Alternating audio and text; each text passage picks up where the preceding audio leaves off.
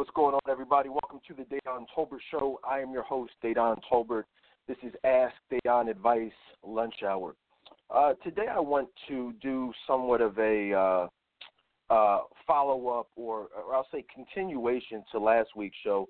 If you guys tuned in, I was talking about the Starbucks incident with the two black men that were arrested and, you know, the fallout from that event, the protests, the boycotts, the apology from the CEO, the implementation of, racial discrimination training throughout some 8,000 Starbucks locations, them shutting down for a few hours. And, I wanted to continue that conversation. There's a lot of talk in the news about social action, Meek Mill specifically was, as you may know, was released. And I want to talk about I don't want to just talk about Meek Mill today, but I want to talk about him and that situation. I mentioned it last week. I mentioned it the last few weeks, but I really want to talk about what's going on as far as programming. Unfortunately, we are in today's society being programmed to think a certain type of way, to believe certain things that all falls in line with a particular agenda. By the powers that be, those that control social media, control the government, control, all that stuff, social media, just what we see in movies, film, television. And so I want to talk about that. I also want to talk about Donald Trump a little bit. I want to talk about Kanye West. And you'll see as I get into it how a lot of this stuff is really – they may seem like different individuals, they may seem like totally different situations, but they're actually very much so tied in to the same thing. All right, and it's funny. I was, and I look at just kind of give you a point of reference. I every so often on Facebook I'll go to my memories. There's a section where you can kind of see what was going on this day a year ago, 2 years ago, 3 years ago, And it's interesting because a lot of times I'll repost things that I said or share certain memories that I have. And I've been looking at it. I don't know if you guys noticed, but this same time last year, right around the time when Starbucks was happening, Meek Mill got out, almost to the day, there was that call for the boycott of Dove Soap. They had that advertisement. And then if you look at it before that, like every year, right around the same time, there's something that's flooding social media, that's front page news, having to do with some form of racial discrimination, some type of race-related issue that we are being programmed to be passionate about. So I want to talk a little bit about that. That's what I'm going to do today. I also want to talk a little bit about, and this is nothing big, this is nothing major, but, I've been seeing on social media, I've been seeing on different, people saying different conversations, even the barbershop, this whole MJ versus LeBron debate, who's better, who's the best of all time. I mean, look, I don't get into that. I don't get into who's the best. I grew up watching Michael Jordan. To me, Michael Jordan is the best of all time. Now, that said, just because from the leadership, the defense, the offense, just his overall killer mentality. I think anyone who's from that era will agree that Michael Jordan is the best of all time.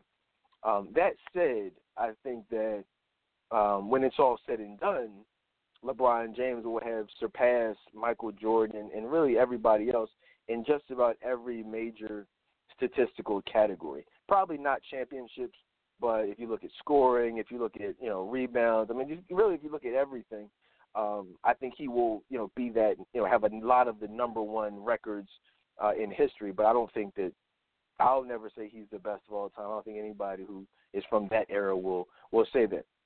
Now, as far as LeBron James goes, you guys have heard me talk about him, in different instances over the years. I'm not a LeBron James fan. I'm not a LeBron James hater either, like a lot of people are. But one of the so I'm kind of indifferent, and also I will say I do find myself rooting for LeBron, around this time of year because personally don't like haters. I can't – like he's one of the more hated-on individuals.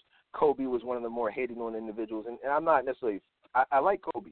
I am a fan of Kobe Bryant, but I'm not a fan of LeBron James. But I find myself rooting for him just because I want him to shut up the haters, people who just don't like him for no other reason other than he's good, than he's great, than he's been to the finals, 9 straight years or something like that. So that's why I find myself rooting him. All that shit. Okay, I have no problem saying LeBron James is a great player. I posted about this on Facebook. But for once and for all, can we stop calling him King James?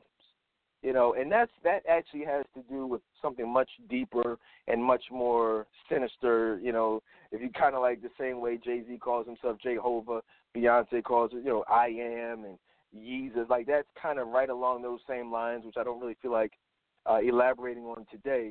But aside from that, piece of it, no grown man should be referring to another grown man as king.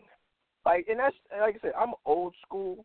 I'm not into this whole politically correct thing. Certain things are just feminine. Certain things, in my opinion, are gay. I'm not afraid to say that. There are things that men just, should not do, should not say. You know what I mean? And calling a man, kind of like what Cedric Manning saying, I ain't calling you delicious. I'm not calling you king. There's only one king, and that's Jesus Christ. Okay, Jesus is my king. Jesus Christ is king. You know what I mean? LeBron James is not king. It's crazy to see grown men, using these types of words to refer to another grown man. How do you look at yourself in the mirror? How do you feel comfortable as a man calling another man king? I don't get that. You know what I mean? There's a lot of things I just don't get. But I'm not going to go on and on about that. So let's stop that. Hashtag stop that. All right? LeBron James should not be called by a grown man with any testicles king. I don't care who has a problem with that. If you have that on your stat, go delete that. You know what I mean? You should not be on record referring to another man as king. How do you do that? Your wife is your queen. So what's LeBron? If your wife is your queen, you know what I mean? What the heck are you calling LeBron king for? That's crazy. But anyway, let me get off that. But, yeah, shout out to the Sixers. I've said this before. And here's the irony. I'm from Philly. You guys know that. I'm from Philly. I've said many times that the Sixers are going to the finals. Or excuse me, I've had to amend that. And this may be unpopular for people who are from the city. I don't see. I love the Sixers. They are great. They're having a great year. They have a great team. They will win championships in the future. I don't really see them winning it this year. Ironically and interestingly enough, I believe they're going to lose in the Eastern Conference Finals to LeBron James and the Cavaliers. I know that sounds crazy. It may sound weird, but that's just kind of like what I believe will happen this year. But I will be rooting for them. That's my team. I'm just being, honest and realistic. That's my prediction. So we'll see what happens. Now, speaking of the Sixers, or I shouldn't say speaking of the Sixers, but speaking of basketball, around this time, a few days ago, I go online. I'm not even on social media like that. It may seem like it, but I'm really not. When I'm online, I'm doing something. If you see me online, I'm probably in the Friends of the Dedan Tolbert Show group discussing a particular issue. I'm probably on my page posting something or about to post something, or or sharing something. But as far as just scrolling through my timeline and seeing what's going on, I really don't do a lot of that. No disrespect to anyone and what you have. I just, if you don't see me liking certain things, I just don't really have time to do that or interest to do that, to be honest with you. I saw a lot of people, Meek Mill was trending, and people were talking about it. All these people were saying the same thing. And so I'm looking. I'm like, what's going on?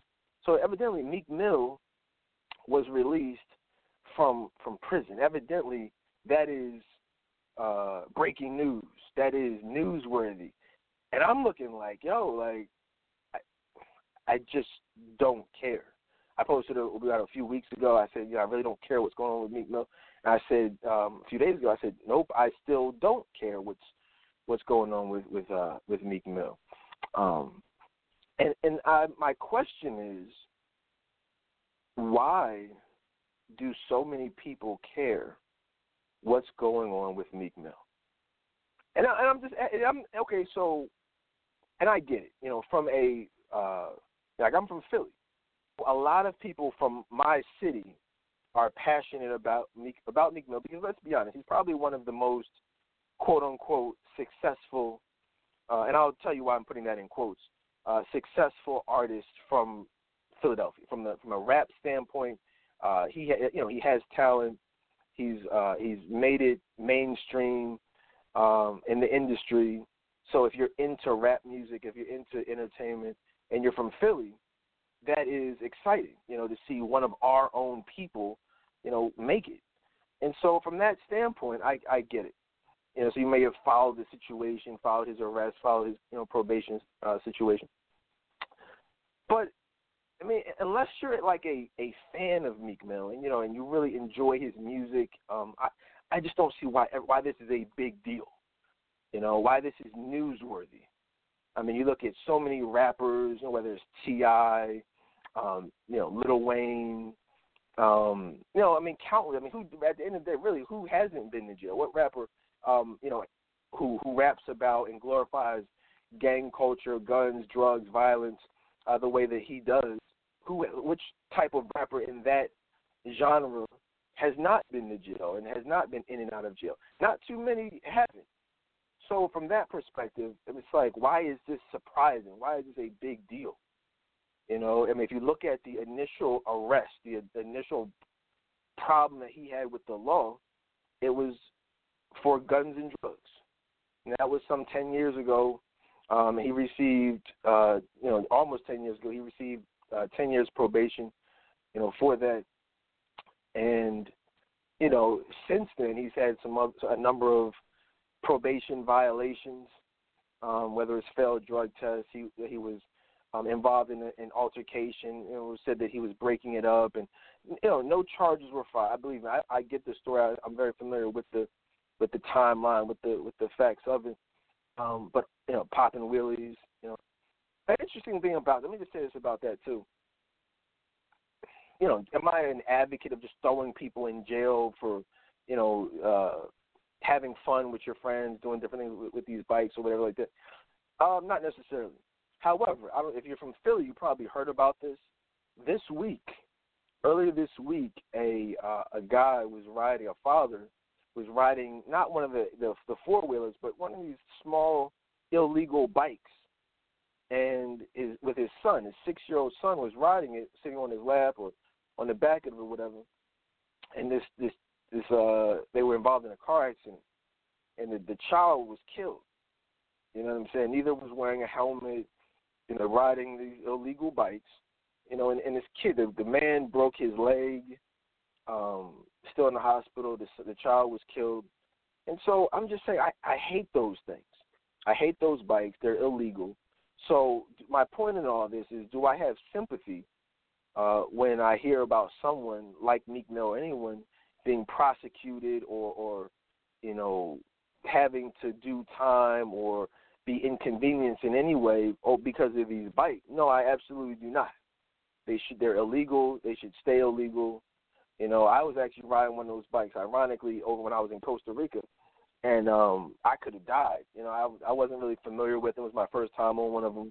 And, you know, I was over in Costa Rica, and they had these really, really windy roads. And because I wasn't as familiar with, you know, navigating the turns and things like that, a car was coming, and they drive crazy over there. So a car was coming, and, you know, it didn't swerve, but I just, you know, I felt like it was going to swerve. So I swerved, and I basically ended up in a ditch. Fortunately for myself, it was a ditch and not a cliff, because if it had been a cliff, then you wouldn't be listening to me right now.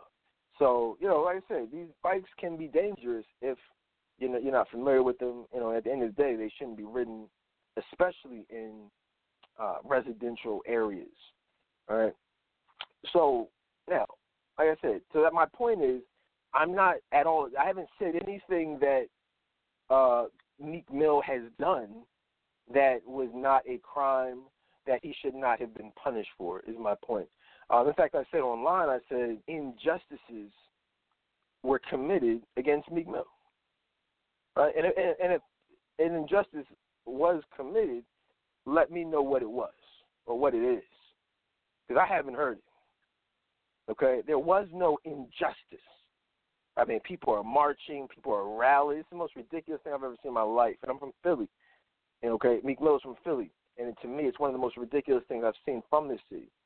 No injustices were committed. I mean, you know, I talked about Starbucks last year. Okay, Starbucks, you know, you heard my views on that. You've heard my views on all of these situations. Trayvon Martin, Tamir, right? You've heard how I feel about all of those situations. There was no injustice here. Okay, Meek Mill got stuck with a very hard judge, a very I'll even go as far as to say uncompassionate judge, you know what I'm saying, who had an axe to grind against him. Absolutely. Did she have, you know, she probably, I don't know what was going on, but they had some type of thing going on between them where she just had it out for him. What people need to understand, though, is that is not an injustice. If you find yourself in the legal system, okay, and you have an opportunity, like, first of all, what you got to realize is if you're in the system, like, for example, to put you like this, they say, all right, you can get 5 to 10 years. That's the sentence. I'm going to sentence you to 5 to 10 years. That means your sentence is 10 years. You know what I mean? That's what your sentence really is. The 5 part of it means you have an opt to get out after 5 years. That's not a guarantee. That just means that's a minimum, the minimum you could do. But you have the opportunity to do 10 years. That's your sentence.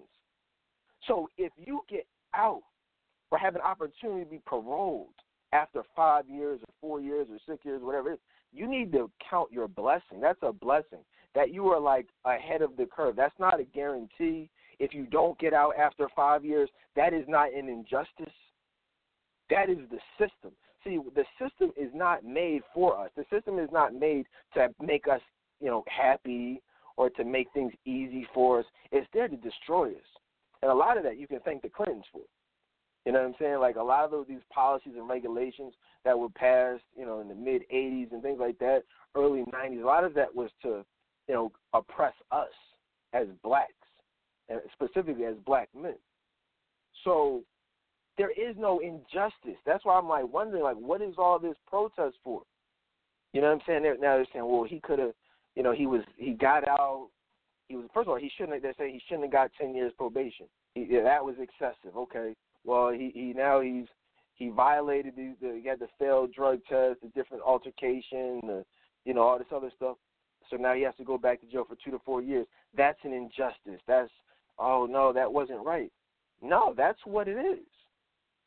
You know what I'm saying? Like, that's what happens when you violate. You were given a second chance, and you know what I'm saying, you chose to not be on your P's and Q's. You were looking for a break, and you didn't get it. We as black men are not obligated, you know, or I shouldn't say we're not entitled to get breaks. I'm not entitled to get any breaks. So if I go out right now and I do something stupid and the cops harass me and they pull me over, I'm not going to cry like, oh, my gosh, you know what I'm saying, they did, yo, I need y'all to boycott for me, I need y'all to rally for me, this and that. Key words there, if I did something stupid, right? It's not, you see what I'm saying? It's like, I did something stupid.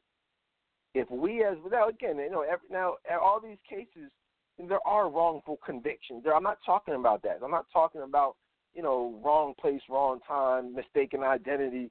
I'm not talking about that. I'm talking about when we know committed a crime and we don't necessarily believe the punishment fits that crime. That's not for us to do. The key is, hey, if you don't give them a reason to put you in jail to begin with. That's what I was taught growing up. You know, and we need to have more parents who are teaching that lesson, not how to navigate through the system once you get arrested. You know what I'm saying? Like, nah, let's not get arrested.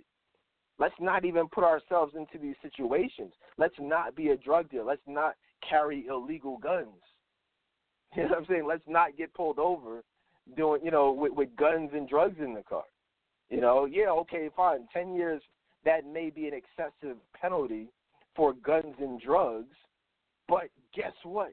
You had guns and drugs. Like, you know what I mean? Like, maybe I'm just a different type of person. You know what I'm saying? We get passionate about the wrong things. You know, let's really focus on teaching these kids to stay in school, to not do drugs, to not carry illegal guns. You know, there's a mandatory minimum of 5 years for illegal guns, and I can't tell you how many people I know personally who carry illegal guns. You know, it's crazy. And they're not even people I don't know. I mean, you know, I know that they carry guns. It is the culture. In a very large part of the black community, and like I said, I'm in the gun community. I know. I was just at the gun range. I'll tell you a story about that. I was there last weekend. I just recently bought another gun, and I talked to people who are gun enthusiasts. I talked to people who are not gun enthusiasts but carry guns. You know, and you know the reality is, it's the culture is, you know, hey, you've got to protect yourself if you get into an altercation. You pop the person with the dirty gun, toss it. Even if you have don't use your real gun, don't use your legal gun. You know what I'm saying? Use the other gun and throw it away, throw it down the sewer, you know, and just keep it moving, going about your life. That is the culture, you know, here in Philly, you know, specifically here in Philly, but then really just all over. You know, and if you guys are from the hood, you're from the streets, you're familiar with the streets, you know that. And so I'm not knocking it. It is what it is, the whole no snitching thing. You know, the reality is it's like The Wire. It's like The Sopranos. It's like these mob movies. It's like you know the game, but when you get caught by the game or, you know, caught up in the game, you deal with the consequence. You don't complain about it. You don't, oh, my gosh, and you know, let's rally, you know. Let's hold a sit-in for me. Oh, gosh, I got arrested. I know what I'm doing. I know the deal. I chose to do it, but I need y'all. Let's create some hashtags. I'm like, come on. Old school, you didn't see that stuff back in the day. You didn't see John Gotti talking about, oh, you know, let's create a hashtag, free Gotti. Like, come on. I mean, stop it. It is what it is. You do the crime, you do the time. I mean, I don't see what has changed. We as black folk have become so victimized.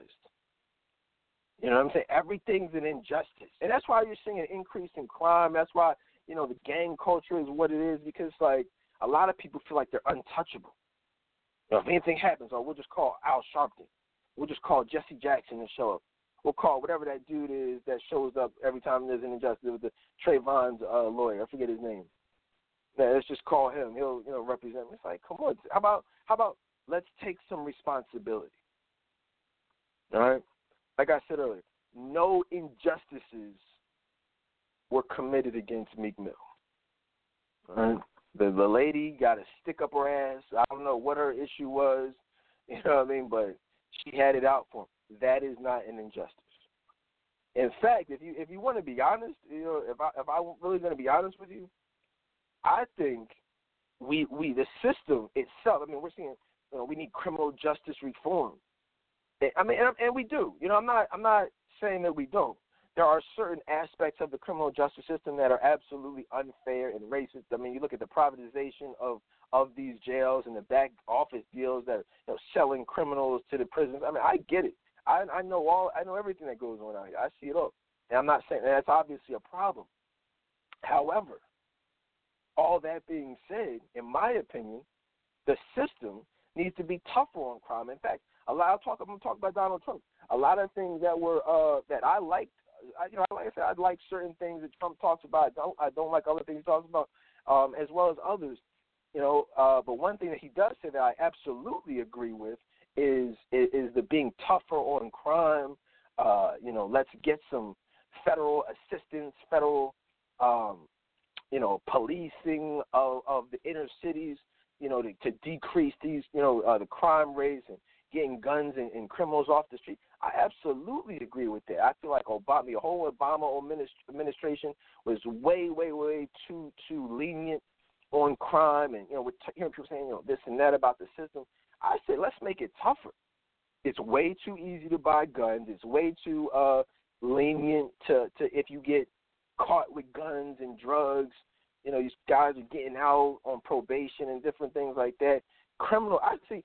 Let me just tell you something. You know, it's very, and a lot of people, they're not familiar with the streets. They're not familiar with the hood. So it's very easy to become desensitized and almost oblivious to what's going on out here when you don't see it. You got your nice house out in the suburbs. Your kids go to private schools. You know what I'm saying? You're not around the streets. You're not around the crime every day to see it affect you. And so that makes it a little bit easier to become desensitized to the criminality of it all. It's easy to get caught up in the social media hype of, oh, we're victims or the system is out to get us and this and that. You won't really have that mentality when you see these criminals in your face every single day. Now, is that saying, oh, all you know, everyone's a criminal? I mean, obviously not. Of course not. But again, there is an abundance. I mean, when I say an abundance, there is an abundance of drug dealers walking the streets. Okay, there is an abundance of illegal guns and drugs on the streets. There's an abundance of burglaries and stick-ups and just random senseless killing. There's an abundance of gang violence, whether it's initiations, you know, turf wars. There's an abundance of these things. You know, our community, specifically the African-American community, is literally like a war. It is a war zone. It is reminiscent of the wild, wild west, the OK Corral. It's more deadly than that. Back in the day, they would just say, you know what I mean? Like, that's how bad it is. Now, like today, you know, in Philadelphia, in Camden, in L.A., you know, Compton, Detroit, you know, all over. It's worse now than it's ever been. Okay, so from my perspective, we don't need to become more lenient on crime. We need to become tougher on crime. I mean, and I don't know. Maybe that's, I mean, I'm sure that's unpopular, but you know what I mean? Like, it's common sense. Like, I'm not saying anything that is preposterous.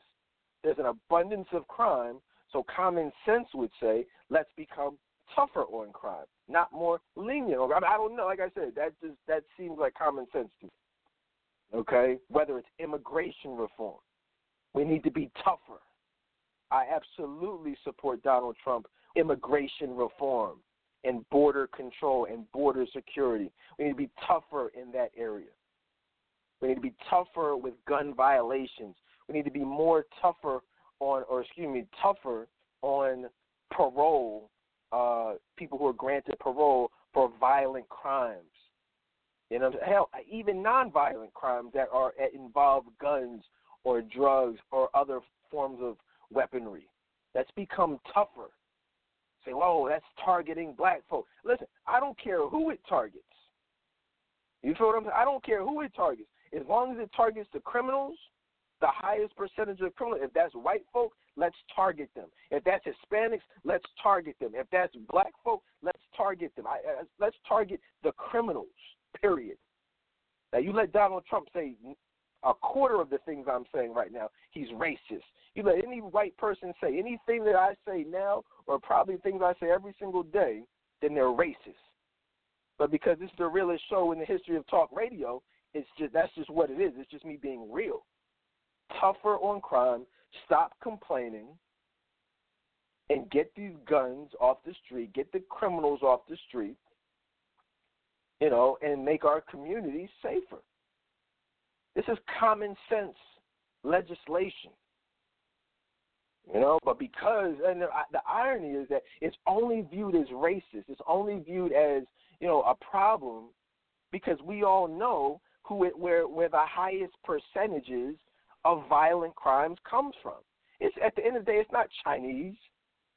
It's not, you know, whites. I mean, it's not.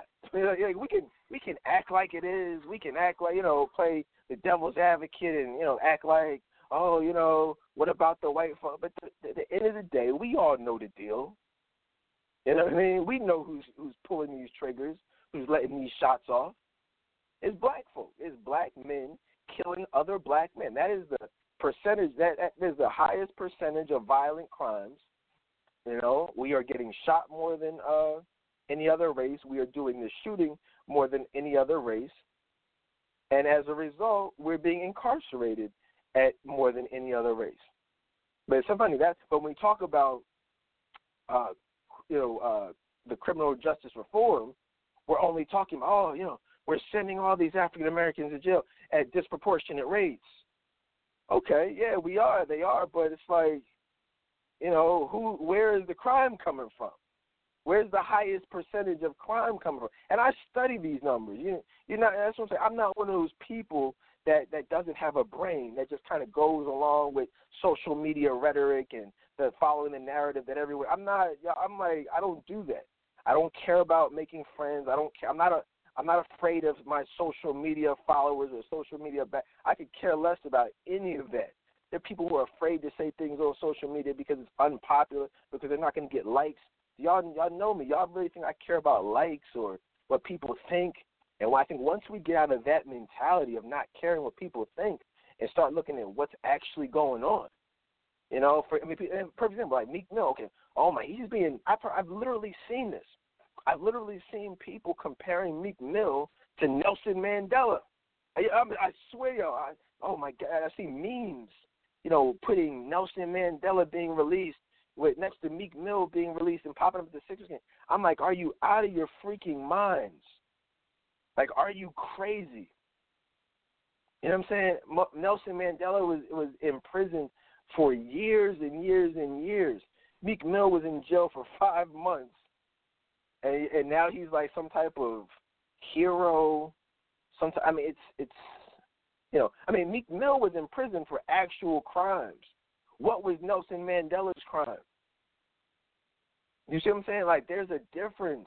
People are acting like Meek Mill is innocent. People are acting like Meek Mill didn't do anything wrong and he was just like this victim. Like, what do you mean? He had guns and drugs. That's what the initial imprisonment was for. The whole parole thing, that's just an extension of the original crime. You can't ignore the actual crime and get caught up in, he should be let out on parole. Listen, parole is a privilege. Y'all know that, right? Parole is not a guarantee. Parole is up to a judge in many cases. Parole is up to a panel of people to decide within the system to decide. You know what I'm saying? But at the end of the day, that is a privilege. There is no obligation to be let out on parole or to be let out, on bail or, different situations. So in my opinion, the system needs to be tougher on crime. We as people need to stop making excuses. We should not be comparing what he went through to anyone, any civil rights activist, certainly not Malcolm X or Martin Luther King or, Marcus Garvey or, anyone, Paul Robeson, none of these people, actual civil rights activists, should not even be in the same sentence as this situation with Meek Mill. It's ridiculous. Let me just ask y'all a question real quick. Have y'all, I'm from Philadelphia, so I've been familiar with Meek Mill long before Rose Red and Madonna, like all that, like these commercial hits, like when he got discovered by T.I. and then ultimately signed with MMG, Rick Ross and them. Like, I knew about Meek Mill and was listening to Meek Mill music probably 5 to 10 years prior to that. And most people from Philly have, if you're into hip hop, and you were very familiar with Meek Mill way before, his commercial success. And what y'all gotta realize is, there are certain people, first of all, unfortunately we live in an entertainment industry where you're not going to be commercially successful. You're not rapping about guns and drugs and glorifying gang culture. Like, you're not going to do that. You're not going to be picked up. You're not going to be heard on the radio. You're not like, I mean, just turn on your radio. Turn on your radio now. Like, turn on your hip-hop radio and, you know what I'm saying, your radio station, your urban network. You know, the people that you hear from a rap standpoint are the Little Uzi, Verge, you know, you got your Drake, but he's more of like a crossover rap guy. But as far as like just the straight hip-hop guys, they're all glorifying the guns, the drugs, the gang life, you know, popping mollies, you know, just smoking loud, you know, lean, you know, all that stuff. That's what they're flooding the urban community with as far as entertainment. So my point is, if you're someone who's not glorifying that culture, or even a sex culture, or, you know, a woman who's talking about promiscuity and, you know, being bisexual, you're not going to be, you know, commercially successful. And I was listening to some of Cardi B's music, and it was interesting because, and all her, like, I got your chick on Molly, this and that, I take your chick. And I'm listening, I'm like, whoa, what's going on? Like, what's really going on? Like, everyone's talking about, oh, you know, Bodak Yellow, this and that. But if you really listen to what she's talking about, a lot of it is, it's the message behind it. It's the glorification of prostitution. It's the glorification of a bisexual, you know, state of mind, and, you know what I'm saying, bisexual behavior. I got your chick. Like, girl, what do you mean you got your chick? That stuff you hear a man talking about. You're a woman talking about you got someone else's chick on Molly. Like, really think about that. These young girls are making, Cardi B is the biggest thing out here right now as far as entertainment. And so you have millions and millions of people listening to this message, the prostitution, F them, I get some money, I got your chick on this. Like, that bisexual culture, homosexual culture, promiscuous culture. You know what I'm saying? And that's the real reason why she's winning Grammy. Well, she didn't win any Grammys, but winning Billboard Music Awards and winning all these other awards and getting all these certifications, because it's the message that's being projected forth. Meek Mill is no different. We would not even be talking about Meek Mill if he made music like Common. You see how that works? The only reason people are even still talking about Common is because he came, and his music, the music side of things, is that he came out with that song with John Legend that ties into this whole race baiting thing that, you know, that's on the soundtrack for Selma. You know what I'm saying? They look for opportunities to push an agenda, whether it's the race baiting agenda, whether it's the bisexuality agenda, whether it's the homosexual agenda, whether it's the gang culture agenda. If you fit into a particular genre that coincides with what the message that they are trying to push, then you'll be successful. I mean, it's very simple. And look at all these new up-and-coming quote-unquote rappers. You know, that Future. You know, they're talking about drugs. It's the same poisoning of our people that back in the day they had to do. Now we don't really have to do it. Or excuse me, they don't have to do it. All they have to do is sit back and allow us to do it to ourselves. And so that's really what's going on. Meek Mill has been he was really one of the first from Philly to really, you know, cross over and get that widespread appeal, who was rapping about that hood, the hood dynamic, you know, and that's what the appeal is. You can't name anyone from Philly, you know, aside from someone like Beanie Siegel, who really raps about the hood like that, not on a large national level. That's the reason why he's in the position that he's in, why we're even talking about Meek Mill. It's because of what he raps about.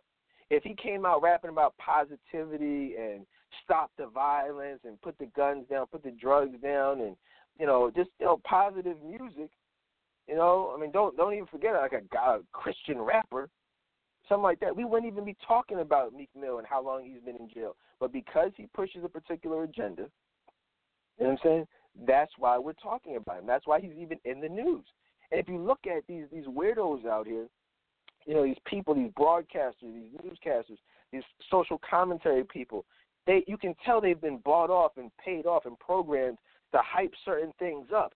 They're like, oh, my gosh, Meek Mill is out. He's out. Like, these people probably a week ago didn't even know who Meek Mill was, but because they were told and programmed to push this story, get hype about this, get excited, They're like, oh, yeah, Meek Mill is out. Hold up. First of all, you know darn well your 50, 60-year-old ass has no idea who Meek Mill is, but you're just programmed to act like you're excited about it. I mean, that's how this. You don't know what I'm talking about right now. You don't know how society works. You don't know how media works. You don't know how entertainment works. That's how it works.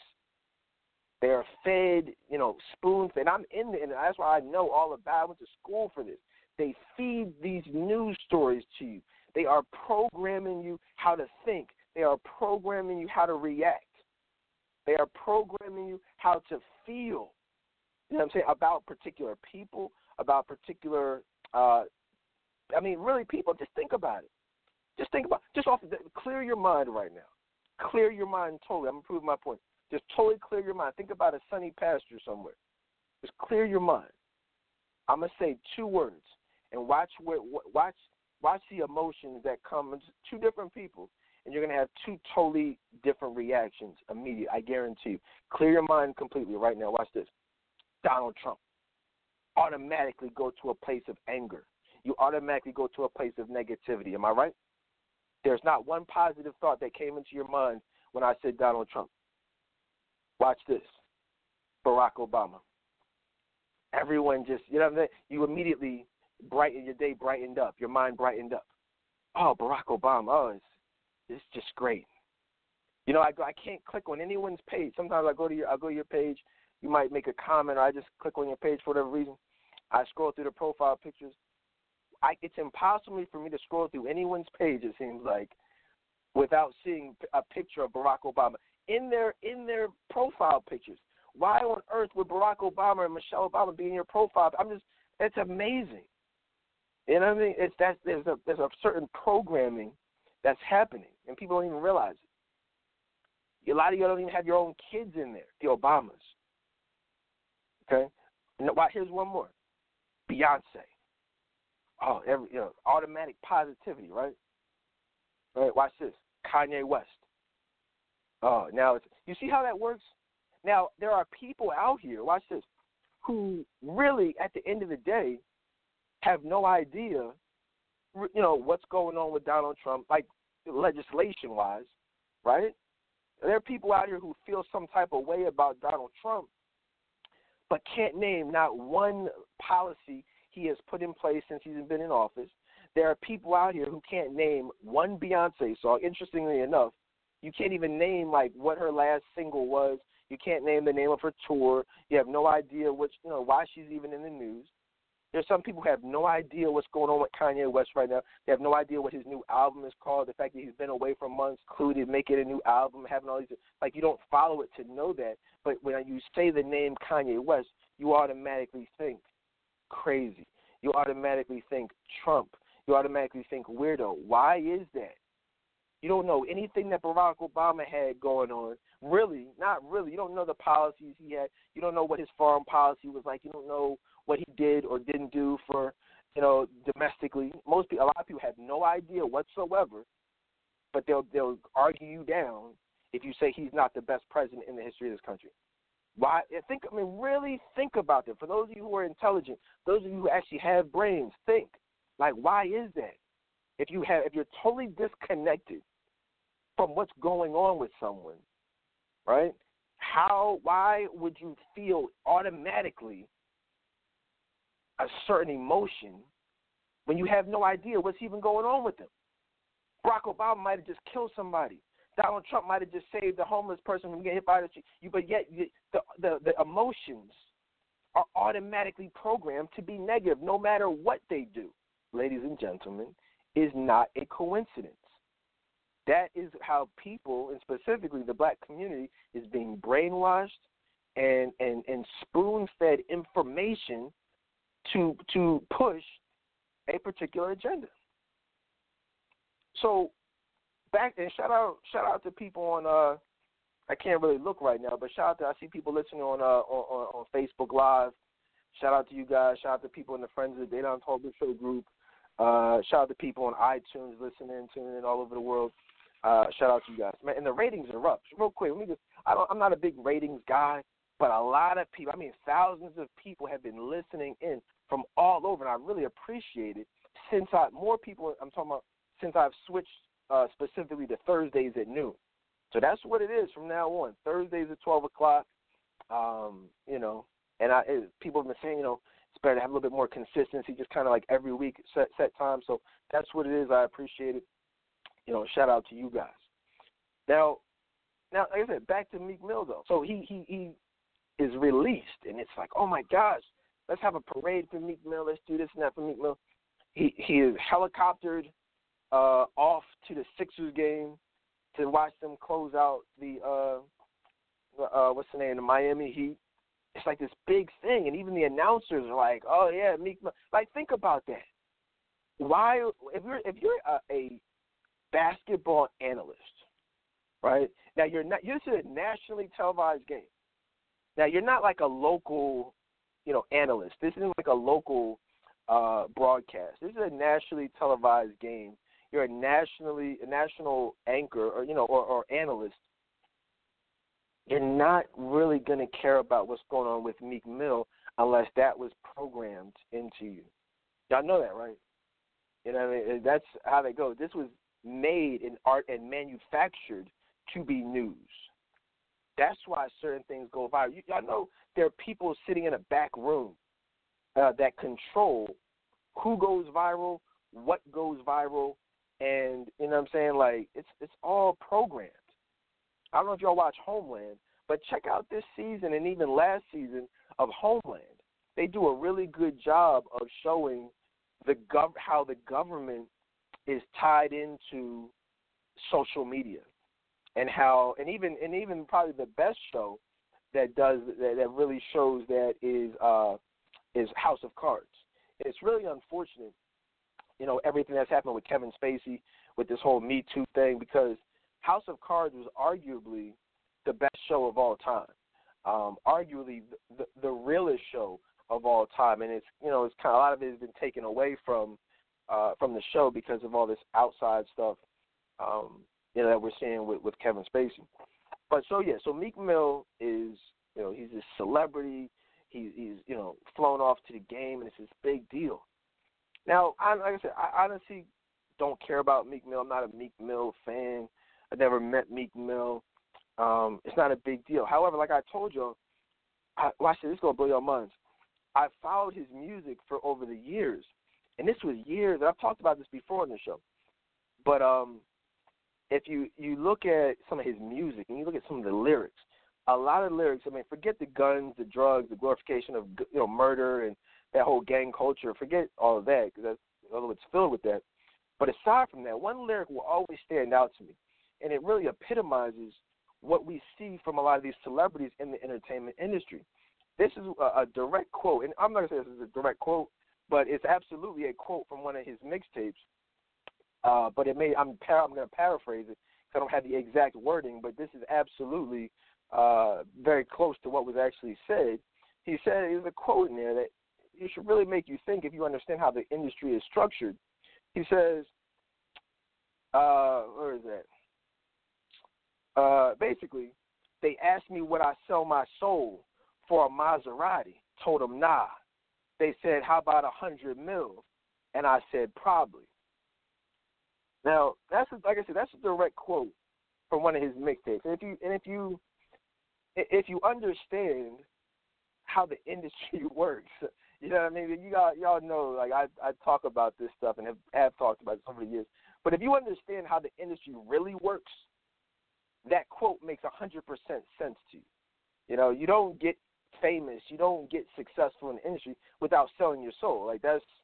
You know, that's common. That should be for everyone at this point in 2018. That should be common knowledge. To be commercially successful in this industry, in this entertainment world, you absolutely will sacrifice your soul. You know what I mean? You will sacrifice your morals, your values. You might even sacrifice some family members, but that's a whole nother conversation. All right?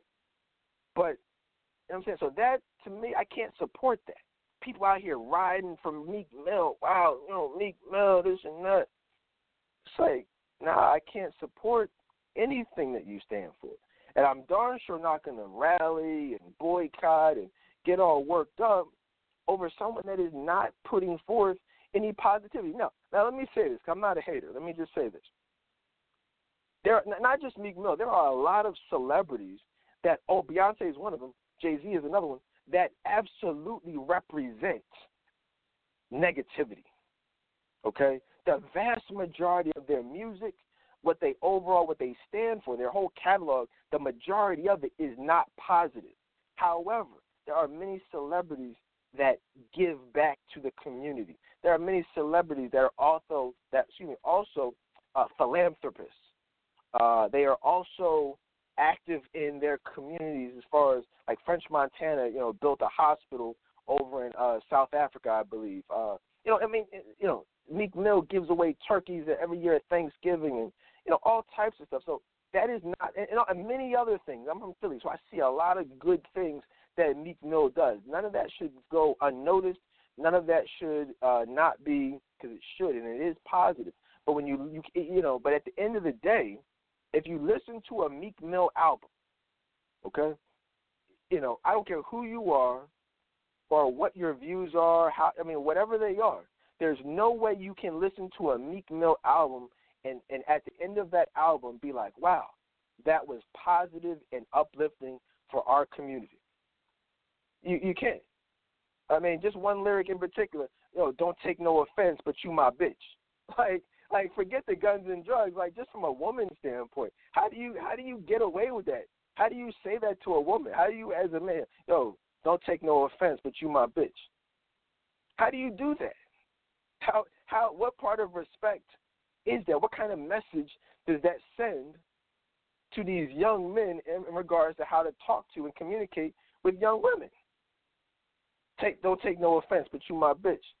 You know what I'm saying? What is that song? I was going to pass you off to my friend, but then I fell in love with you. Like, it's like, what? Like, what are you talking about? You know what I mean? Like, craziness. And a lot of people are listening now. Like, most people listening even now to this conversation, y'all are like, whoa, I never heard that line. Whoa, I didn't know that he said that. That's crazy. Yeah, well, that's not even the half of it. You know what I mean? Imagine the vast majority of people who are passionate about Meek Mill and other topics, other artists. Imagine if they actually knew the things that these artists rap about and sing about. Like, nobody can tell me or tell you more about Beyonce's music and the horrible effect on young black women that it's had than me. You know what I'm saying? I study this stuff. The vast majority of Beyonce fans don't even know what she sings about. Cardi B, Nicki Minaj, all these people, their lyrics are crazy, right? And a lot of it isn't even the songs that you hear on the radio. A lot of it is just the stuff that's on the album. A lot of it's on the radio, but some of the stuff is hidden in the album. Now, one of the last things that I'll say about Meek Mill, because I don't want to talk about him all day, is, and I said this online, I said, but please don't talk to me about #FreeMeek if you were never passionate or even cared about Free Mumia. Like, and a lot of people say, who, what? Like, what do you mean, Mumia? The heck is that? Now, Mumia Abu-Jamal, if you guys are unfamiliar, and many people, I'm not trying to talk down to anybody, but I'm just saying a lot of people really don't know who Mumia is. He is someone who was he's in prison, and he was imprisoned many years ago for what many think was a crime he did not commit. There was a lot of legal and criminal impropriety, injustices associated with his arrest, his treatment, the trial, the evidence. There's a lot of, not to go into it, but there's a lot of stuff in that situation that just doesn't add up. And it's a very racial situation. And so, it's funny. It's not funny at all, but it's interesting that, all these people who are passionate about Meek Mill, who make no mistake about it, actually is a criminal, right? That's not even a question. He is a criminal. But people are more passionate about defending actual criminals than they are someone like Mumia Abu-Jamal, who probably isn't even a criminal, who actually is a victim of racial impropriety. Okay, and so it's like, if you like, if you're on Facebook and you know you're someone who's hashtag free Meek, and don't let you be from Philly. You know what I mean? Please don't let you be from Philly and have never been passionate about Mumia. Like, you don't. I don't want to hear from you. I don't want to hear free Meek if you've never been passionate about free Mumia. There's no possible justification for that. You know what I'm saying? None whatsoever. Absolutely none. I don't care who you are. I don't care what you say. You should never even fix your fingers to type free Meek if you've never typed free Mumia, period. Like that, just end the discussion there. Don't say nothing to me, like, at all.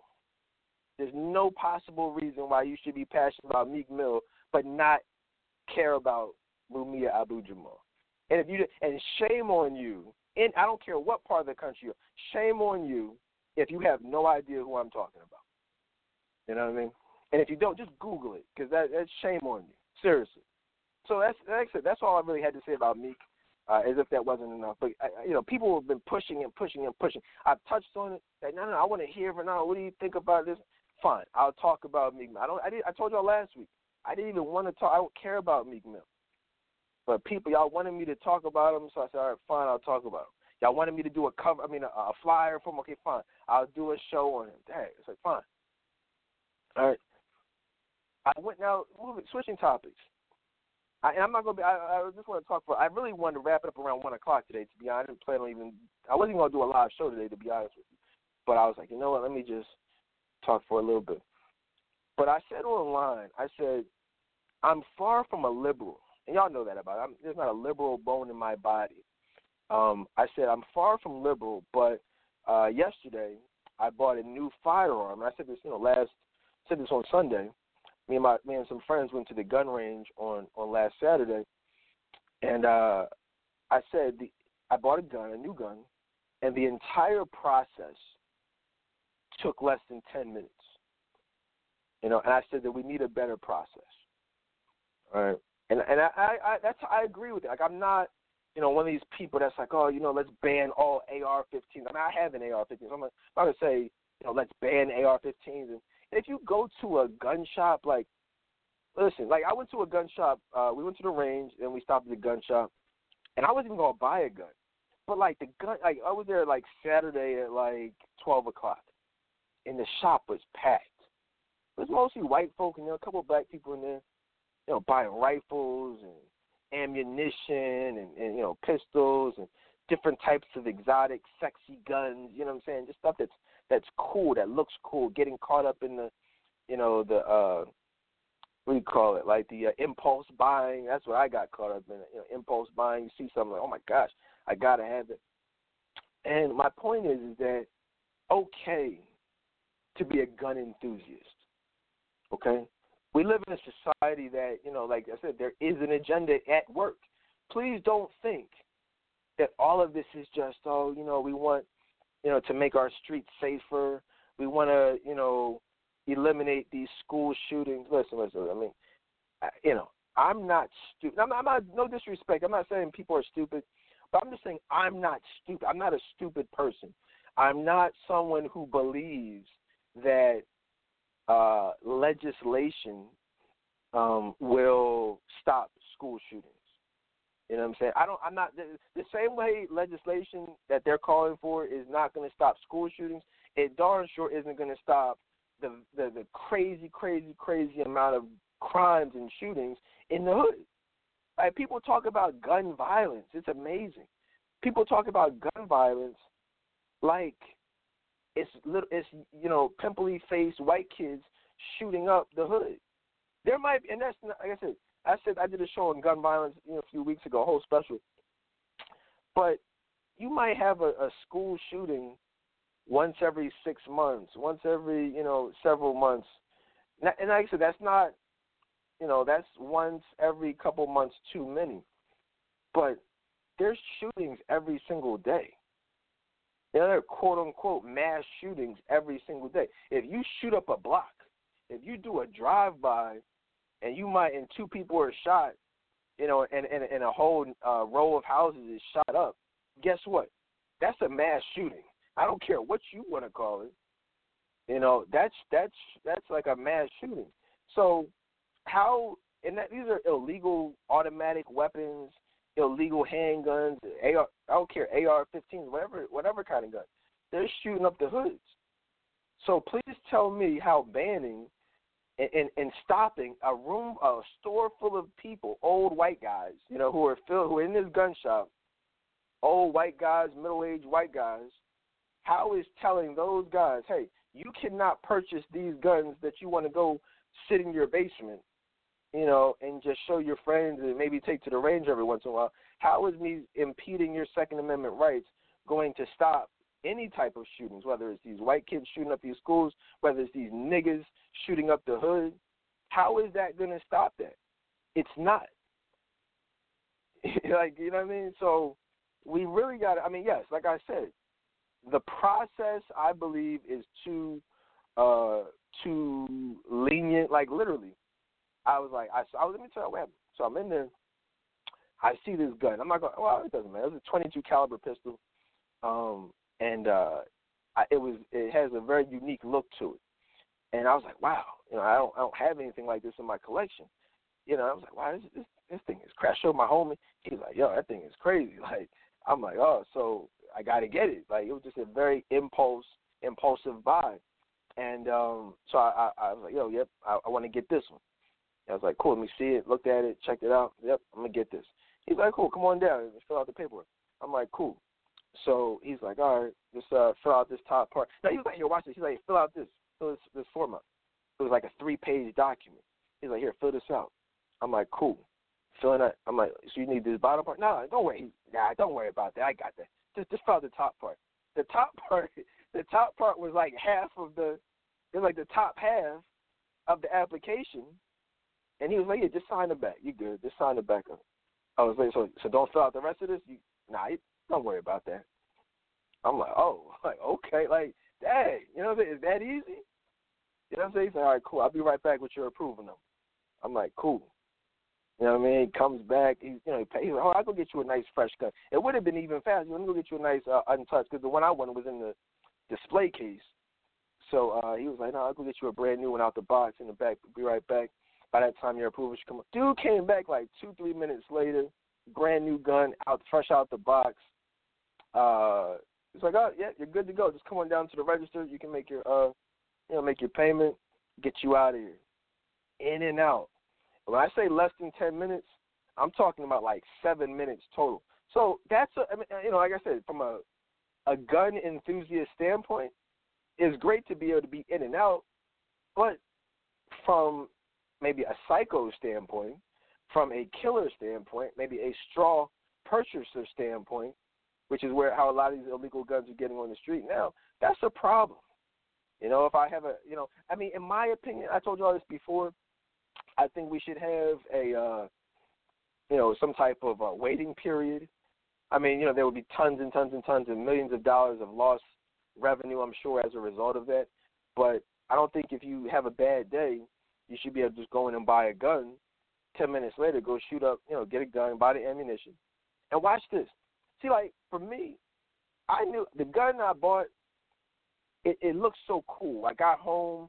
I ordered a little, if you're a gun enthusiast, I ordered it has a light, had a rail on it, like a rail that you can add things, customize it.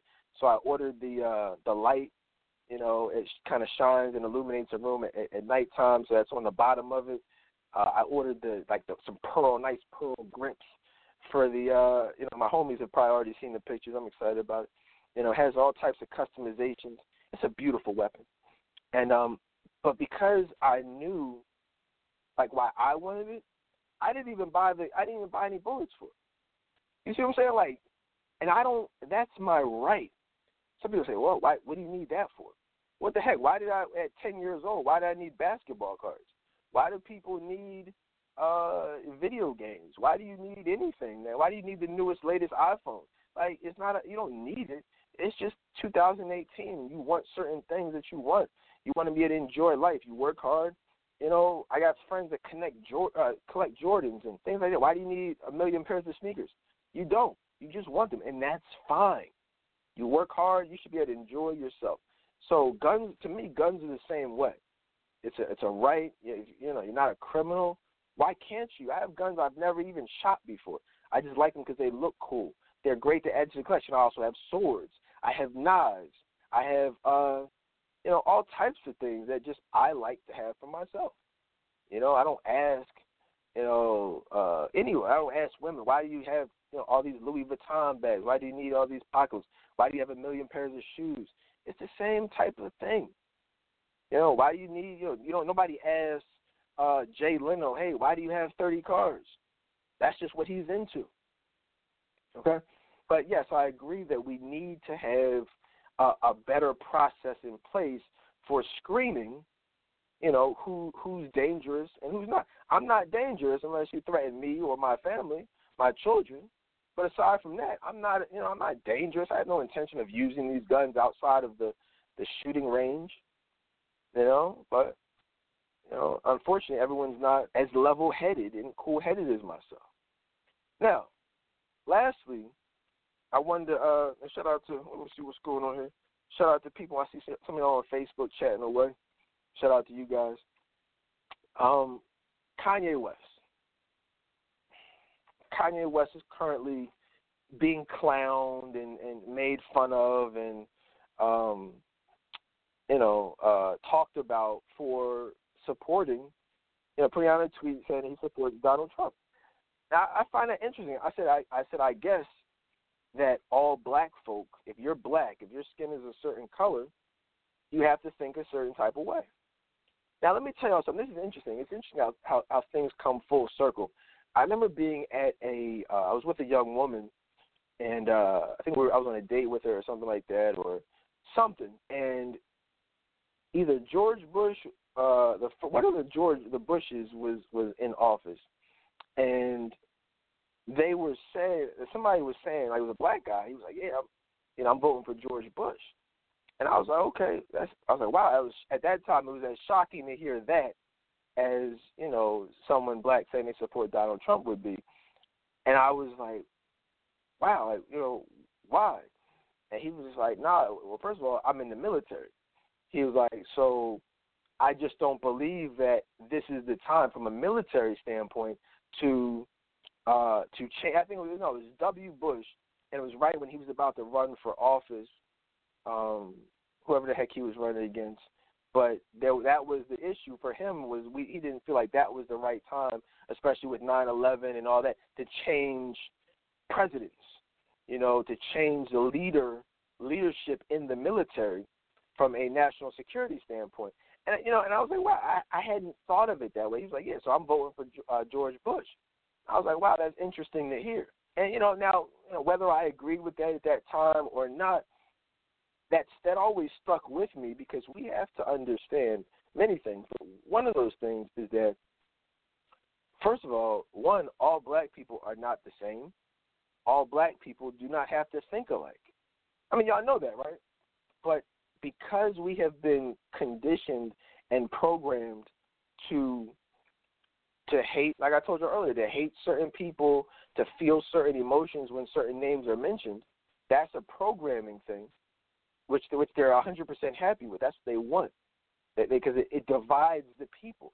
Y'all know the country. You ever heard of something called divide and conquer? I mean, does that mean anything to anyone, divide and conquer? The government is here, in case you didn't know, to conquer and oppress its people. That's never been a question. Obamacare is nothing but an opportunity to further the control of the government. Before you could control how you got health care, now you are being forced to have health care, and many people a specific type of health care. That is, no matter how it's being marketed, that is a form of government control. You know, the government now profits from your health care decisions.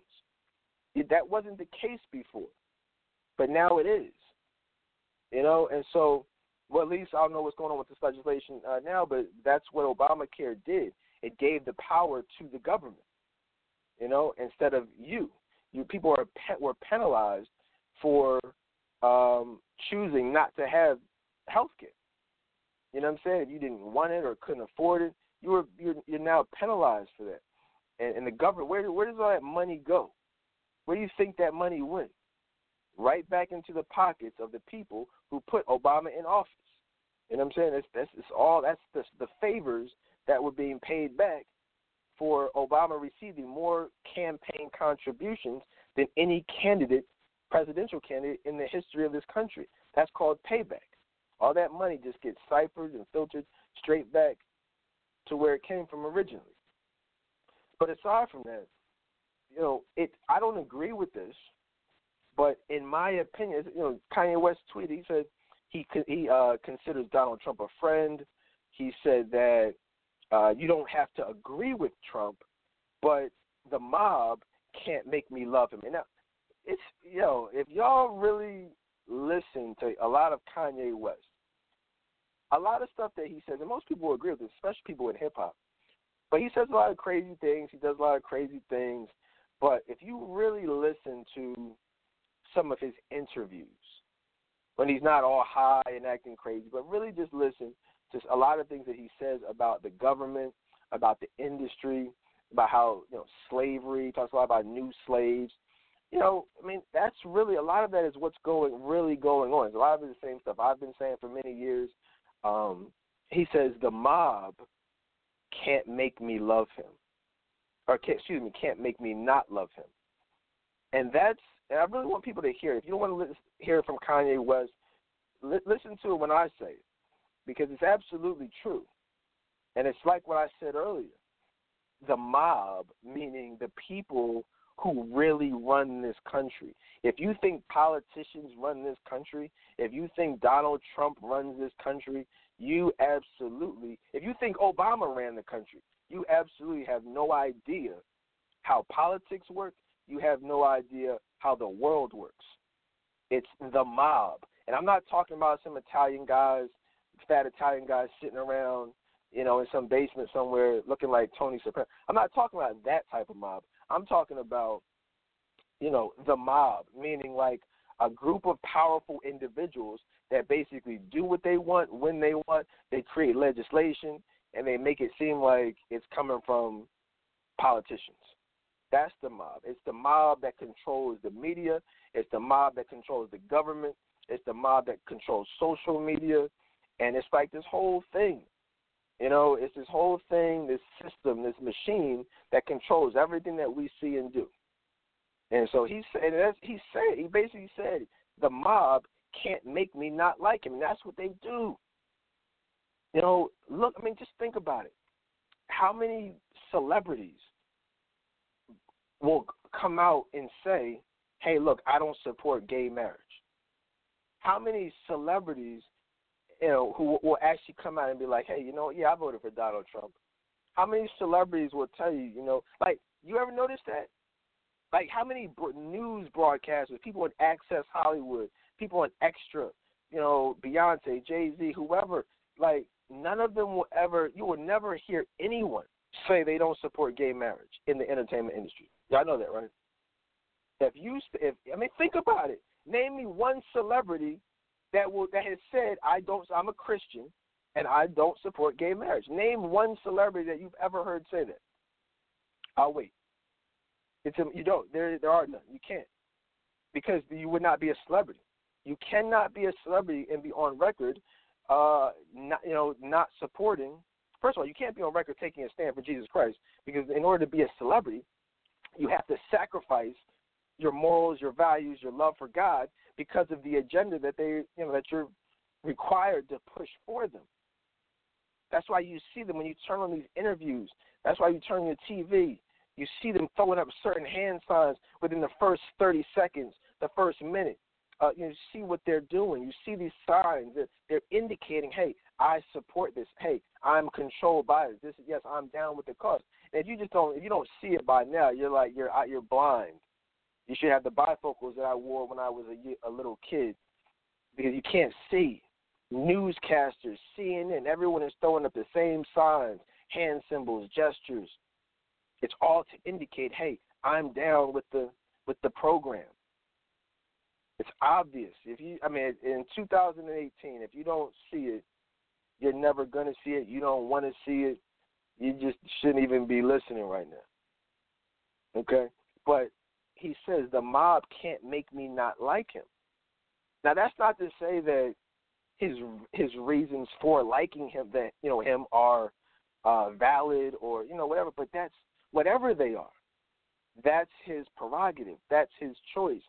We live in a society, a country that is built upon freedom of speech, political freedom, religious freedom. You do not have to all believe the same thing. Your skin color does not mean that you have to be a liberal, be a Democrat. Y'all know that, right? It's okay. Guess what? And I'm about to say something earth-shattering. I'm going to say something mind-blowing. Every person that's a Republican or every person that voted for Donald Trump or even every person that voted for George Bush, guess what, is not a racist. Y'all do realize that, right? You have to realize that millions and millions and millions of black people voted for Donald Trump. You realize that millions and millions and millions of Hispanics voted for Donald Trump. I was not one of them, contrary to popular belief. However, millions and millions of black folk and Hispanics voted for Donald Trump, and that's okay. You guys understand that it's possible to support it's possible to support someone. It's possible to vote for someone in a fraudulent and corrupt political system and not necessarily agree with everything that they stand for. You realize that, right? If you think that Hillary Clinton is not a racist, if you think Bill Clinton and Hillary Clinton did not conspire to put forth absolutely blatant and racist laws and policies in place to oppress black men and further the agenda of oppressing black people, you don't understand. You're crazy. You don't understand how that works. So 90% of these politicians, Democrats, people say, I heard all types of people saying, well, you know, this is totally false. They say, well, Donald Trump was endorsed by the KKK, and he didn't denounce the KKK. I mean, I sat there and watched him do it many times. But aside from that, Hillary, what do you think happened when Hillary Clinton ran against Barack Obama? Y'all realize that the KKK absolutely endorsed Hillary Clinton. But did the media focus on that? No, of course not. I sat there and watched, I forget who it was at the time, but many different KKK representatives and people in KKK leadership saying, we absolutely support Hillary Clinton against this nigger Obama. And I saw it all the time. They didn't broadcast it on the news or anything like that, but that doesn't mean it didn't happen. That's what I'm saying. They pick and choose what they want to show y'all. How many times do you hear the whole super predator soundbite when Hillary Clinton was running against Donald Trump? Not a lot, right? Guess what? Listen, and I'm just going to be honest with you. And like I said, I don't subscribe to this whole, political circus. It's all BS. It's all fake. That's why I don't even get into it. But aside from that, Hillary Clinton's super predator comment, and specifically in regards to black men, was 10 times worse than anything Donald Trump has ever said or done. Okay? There is not, and I've seen just about every Donald Trump speech from during the campaign, all that Mexico stuff. It's all fake. It's all fake. And I'm just being honest with y'all. Like, I'm as honest as y'all would imagine and could be. You understand that? But there was nothing that was said that was like, oh my gosh, you're absolutely a racist. This whole thing, and I'm sure people will disagree, but if you really think and you really use your minds and you sit back and you're honest with yourself and you're like, wow, okay, Donald Trump's a racist. That's the narrative. But and I'm not saying he's not. What I'm saying is if you use your minds and you actually sit back and think and ask yourself, what specifically did Donald Trump say about black folk What specifically did Donald Trump say about Hispanics that would be classified as racist? Or even things that myself, I haven't said on many occasions myself. If you really think about it and ask, and you're honest with yourself, you're not. There's really nothing. But what you have is a lot of the media, the CNN, the NBC, the social media backlash.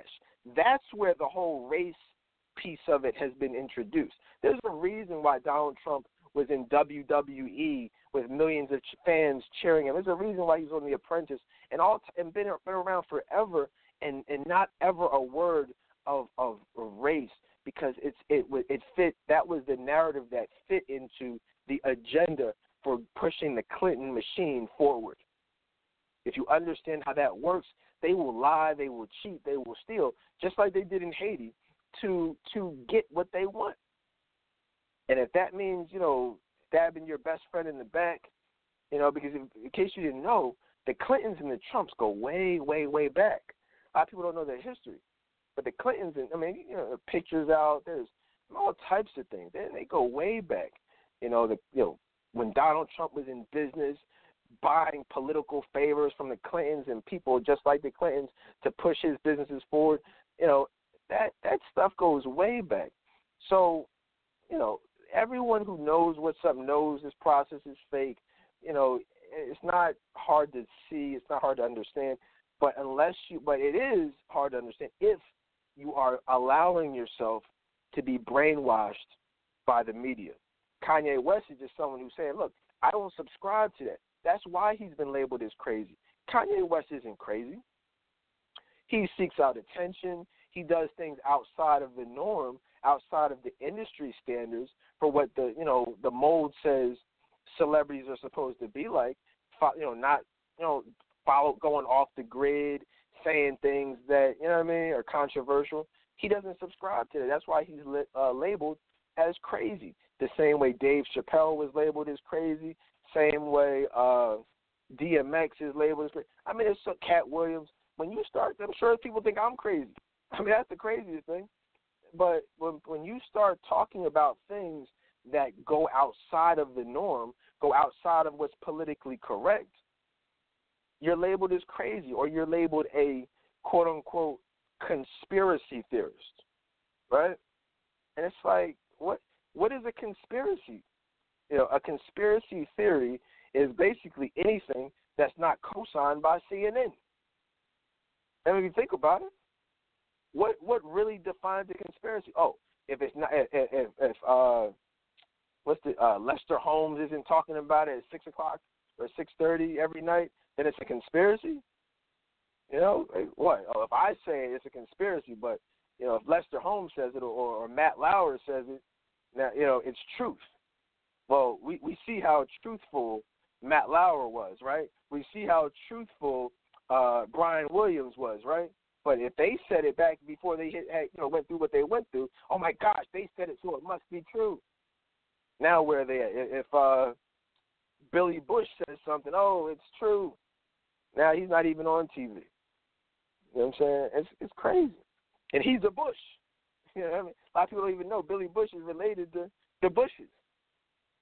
So this stuff is all, they take care of their own. Oh, you want a job here in quote-unquote news or entertainment? Oh, here you go. What's the chick? The Jenna Bush? She's on NBC on Good Morning America or the Today Show, whatever the heck it is. Oh, here we'll just put all these people, in these positions of power, positions of influence, and it's all designed to influence and manipulate the masses. Donald Trump says, Kanye West says, I'm not gonna allow myself to be brainwashed. And this is something you won't hear from any celebrity, and certainly not any black celebrity. You might not even hear from any black person outside of myself. He said, and I quote, Obama was in office for 8 years and nothing in Chicago changed. Well, how about that for some truth? Really think about that. And I'm not here to bash Obama. That's not what this show is about. But I mean, where is the justification for that? How do you explain that?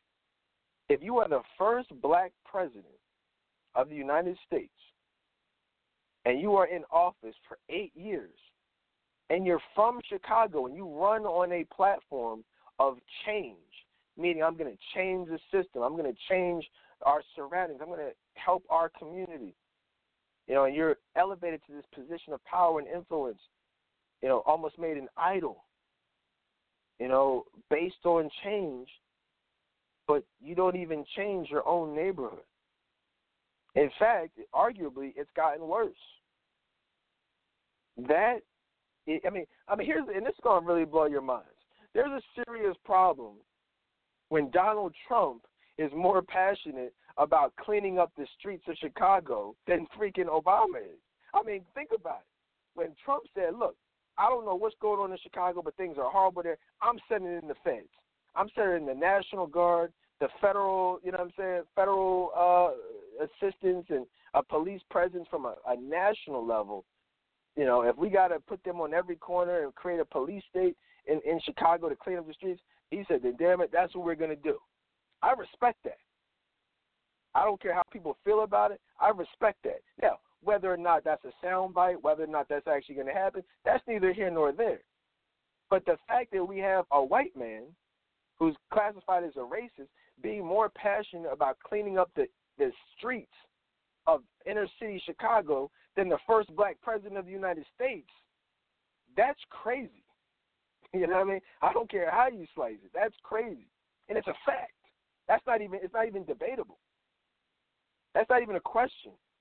You know, so this is to finish the quote. He says, "You don't have to agree with Trump, but the mob can't make me not love him." He said that we're both dragon energy. He's my brother. I love everyone. I don't agree with anything or everything that anyone does. That's what makes us individuals, and we have the right to independent thought. Donald Trump tweeted out, "Thank you, Kanye. Very cool." He also tweeted out MAGA, Make America Great Again, which is in response to the hat that Kanye West was wearing when he, you know, made these statements. Now, it's also interesting that Chance the Rapper, who's also very popular, you know, made a statement some time ago saying that, you know, all black folk don't have to be Democrats. You know, and if you really know and understand the history of this country and what historically Democrats stood for in regards to, you know, trying to prevent the freeing of slaves and moving that whole process forward, you know, I think that it would be a lot less black Democrats. But aside from that, it's unfortunate that, and, you know, Kanye West said, he also tweeted out that he said, my wife just called me and she wants me to make this clear to everyone that I don't agree with everything that Trump does. I don't agree with 100% what anyone does but myself. And I don't believe, and it's sad that it has to be like that. It's sad that you have to put out a certain disclosure or disclaimer. You know, like, I don't do it. I'm not a Trump supporter. I'm not an Obama supporter. I'm not a supporter of this corrupt and fraudulent political process. You know what I'm saying? That said, if I see something that Obama does that's great, I'll speak on it. If I see something that Donald Trump does that's great or that I agree with, then I'll speak on it. And that's what everyone should do.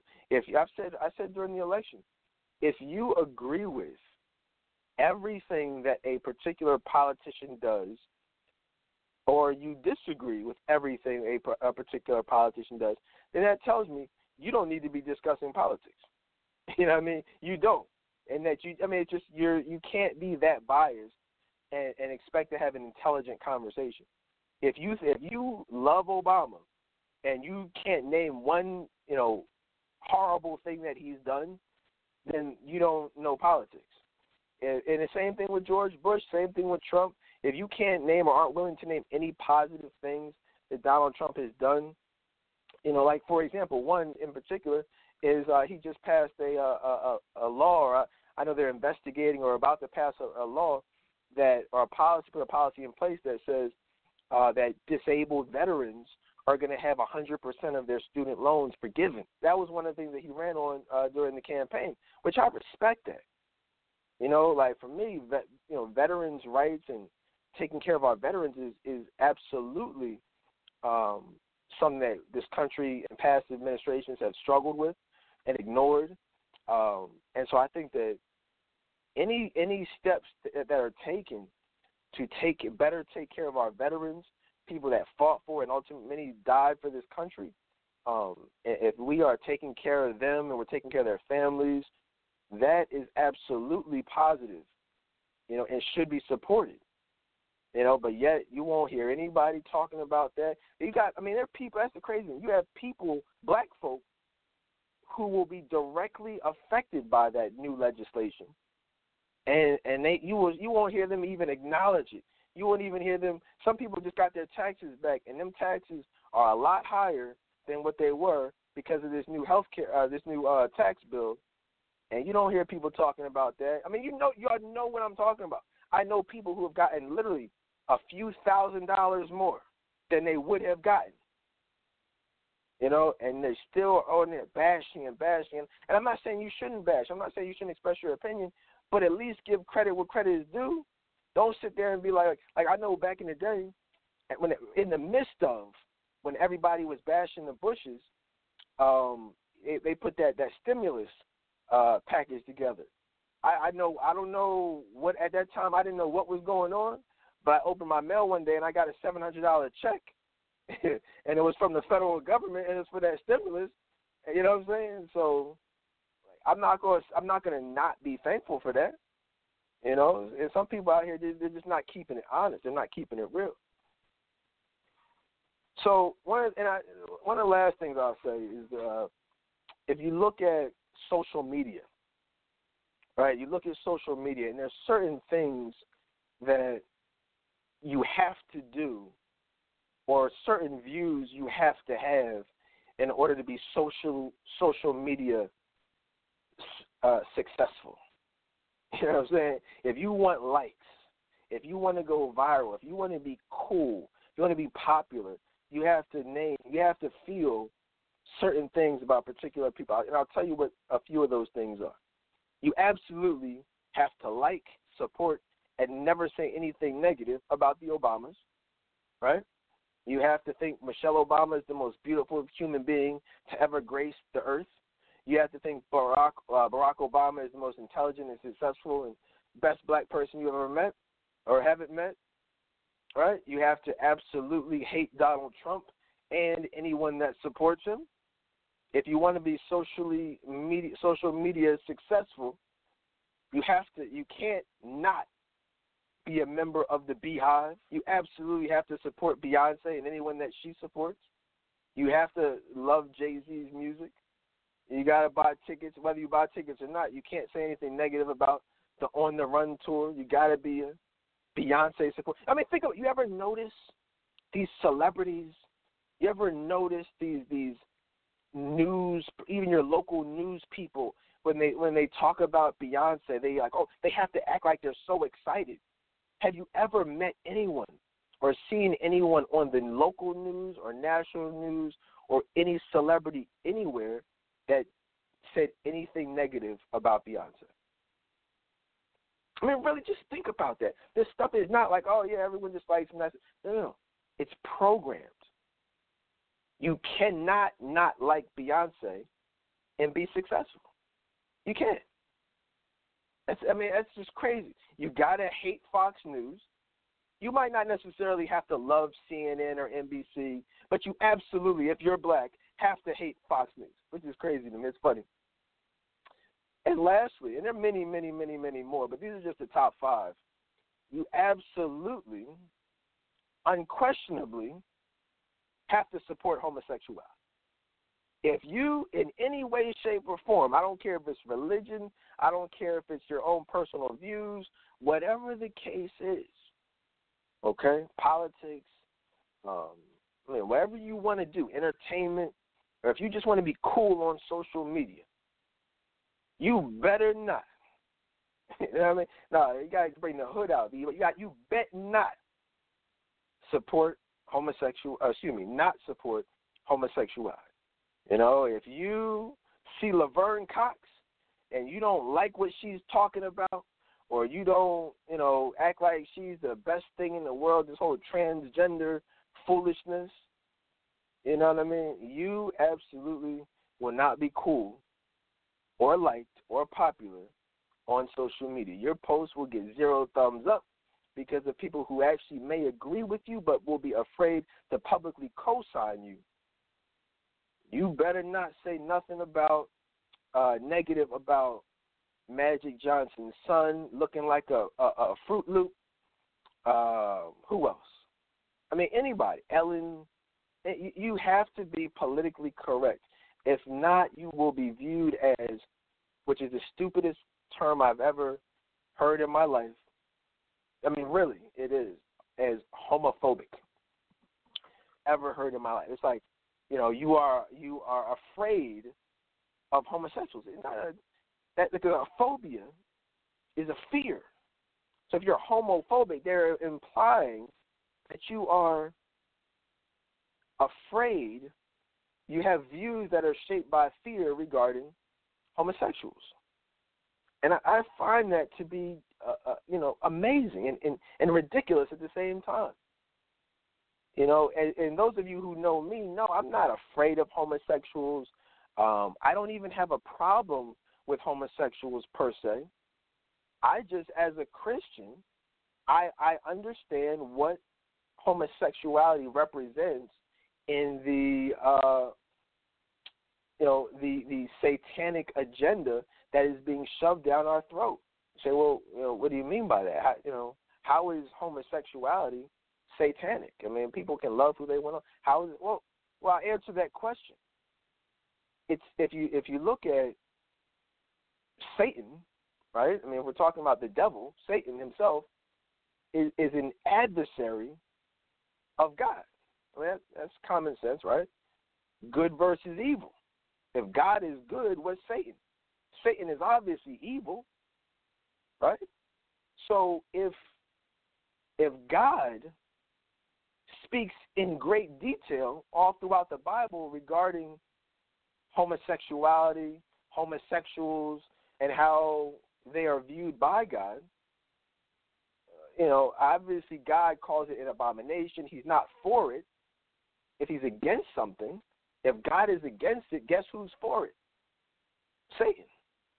So if we have people who are saying, and they're pushing this agenda down our throats, down the throats of the masses, and we've established that God is not for it, but Satan is for it, homosexuality, by definition, becomes a satanic agenda, right? I mean, if we're just lining things up, it's not hard to follow. But if you just say, homosexuality is satanic, people look at you like you're crazy. But when you really break it down from a biblical standpoint, if it's not God, it's not godly.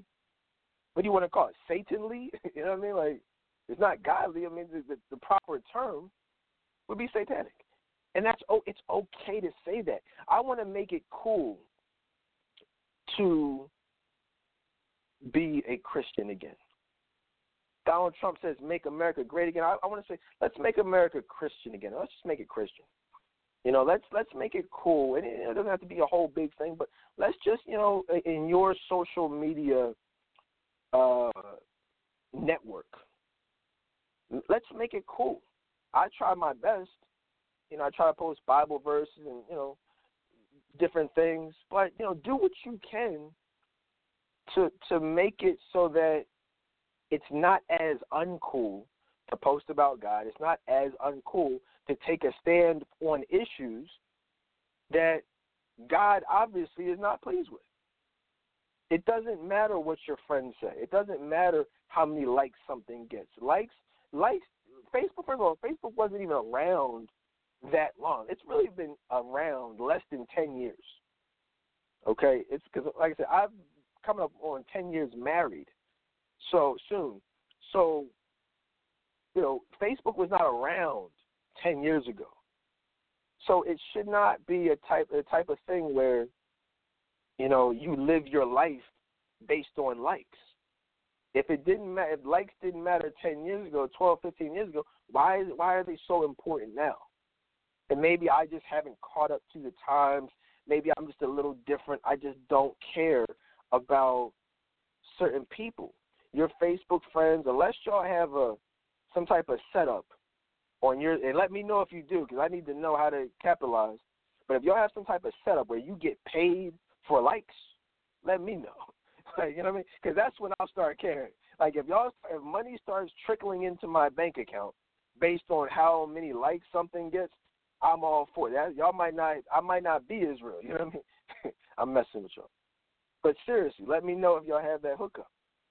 But aside from that, these likes really don't matter or shouldn't matter, and certainly shouldn't matter and be put ahead of that number one like, that one thumb up from God that says, wow, hey, you have my approval on this.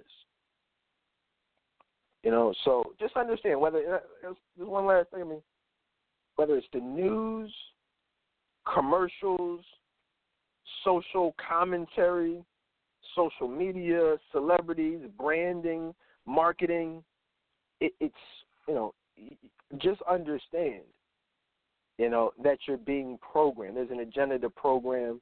You know, in fact, somebody, this is funny, I was responding to a post on Facebook, and the post was about Kanye West. And this isn't the first time, but it was an interesting situation, because this actually happens on a regular basis. People will say, well, you're a Trump supporter, so I wouldn't expect you to this and that, or you're a Trump because you're like, well, how do you support Trump? I'm like, whoa, where did you get that from? Now, you guys listening in today, anyone who knows me, anyone who listens to the show, you know how I feel politically. The whole system is BS. It's not about Trump or Clinton or Obama. The system itself is controlled by the billionaires, the quote-unquote mob. So what happens politically really is irrelevant. It's all a show. It's all a circus.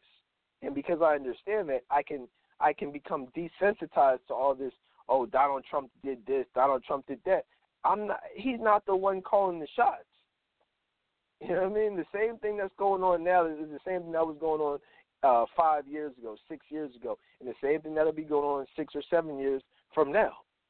So that should tell you Donald Trump really is just a pawn, the same way George Bush was, the same way Obama definitely was, you know, and just kind of, that's how it goes. All right, guys, so I'm going to get ready to wrap it up. If you guys forgot, understand that I'm still working diligently on my new novel, my new book, Redefining Greatness, The Virtuous Woman's Guide to Love. I got a special show for y'all coming out next week, next Thursday. I think you guys will enjoy it. If you guys missed my special from a few weeks ago on why men cheat, they'll listen to that show at a crazy, crazy rate. It's one of my most downloaded shows ever. So if you missed that show, download it, check it out. Be Careful. I talked about Cardi B's song, Be Careful, where she's talking about men and why they do the things they do. But check out, you know, why men cheat. And, you know, follow me on social media at Dedan Tolbert. Facebook, Instagram. I don't do the whole Snapchat. I'm not into that, you know, weird faces and things like that. I'm cool on Snapchat, but follow me on Facebook. Add yourselves to the Friends of the Dedan Tolbert Show group, and I will see y'all next week.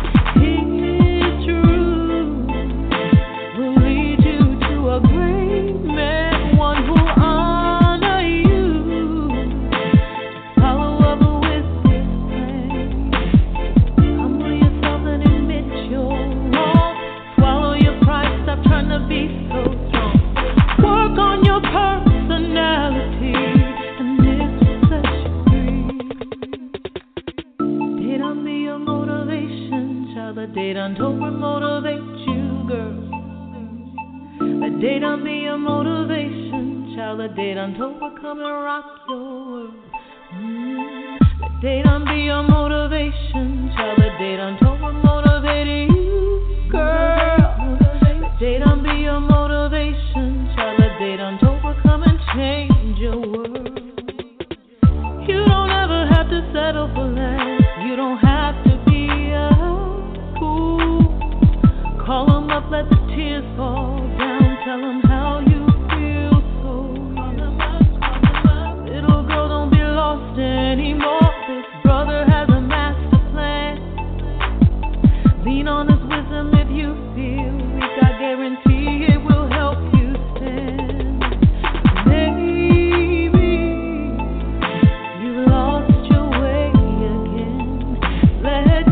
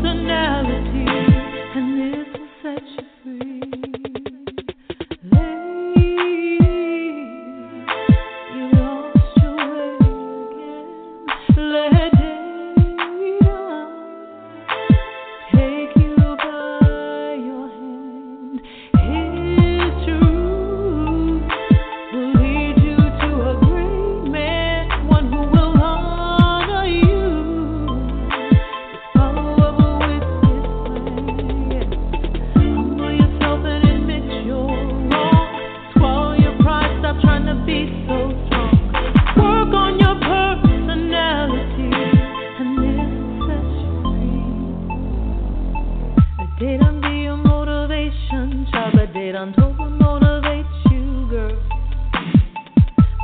be your motivation, tell the Dedan Tolbert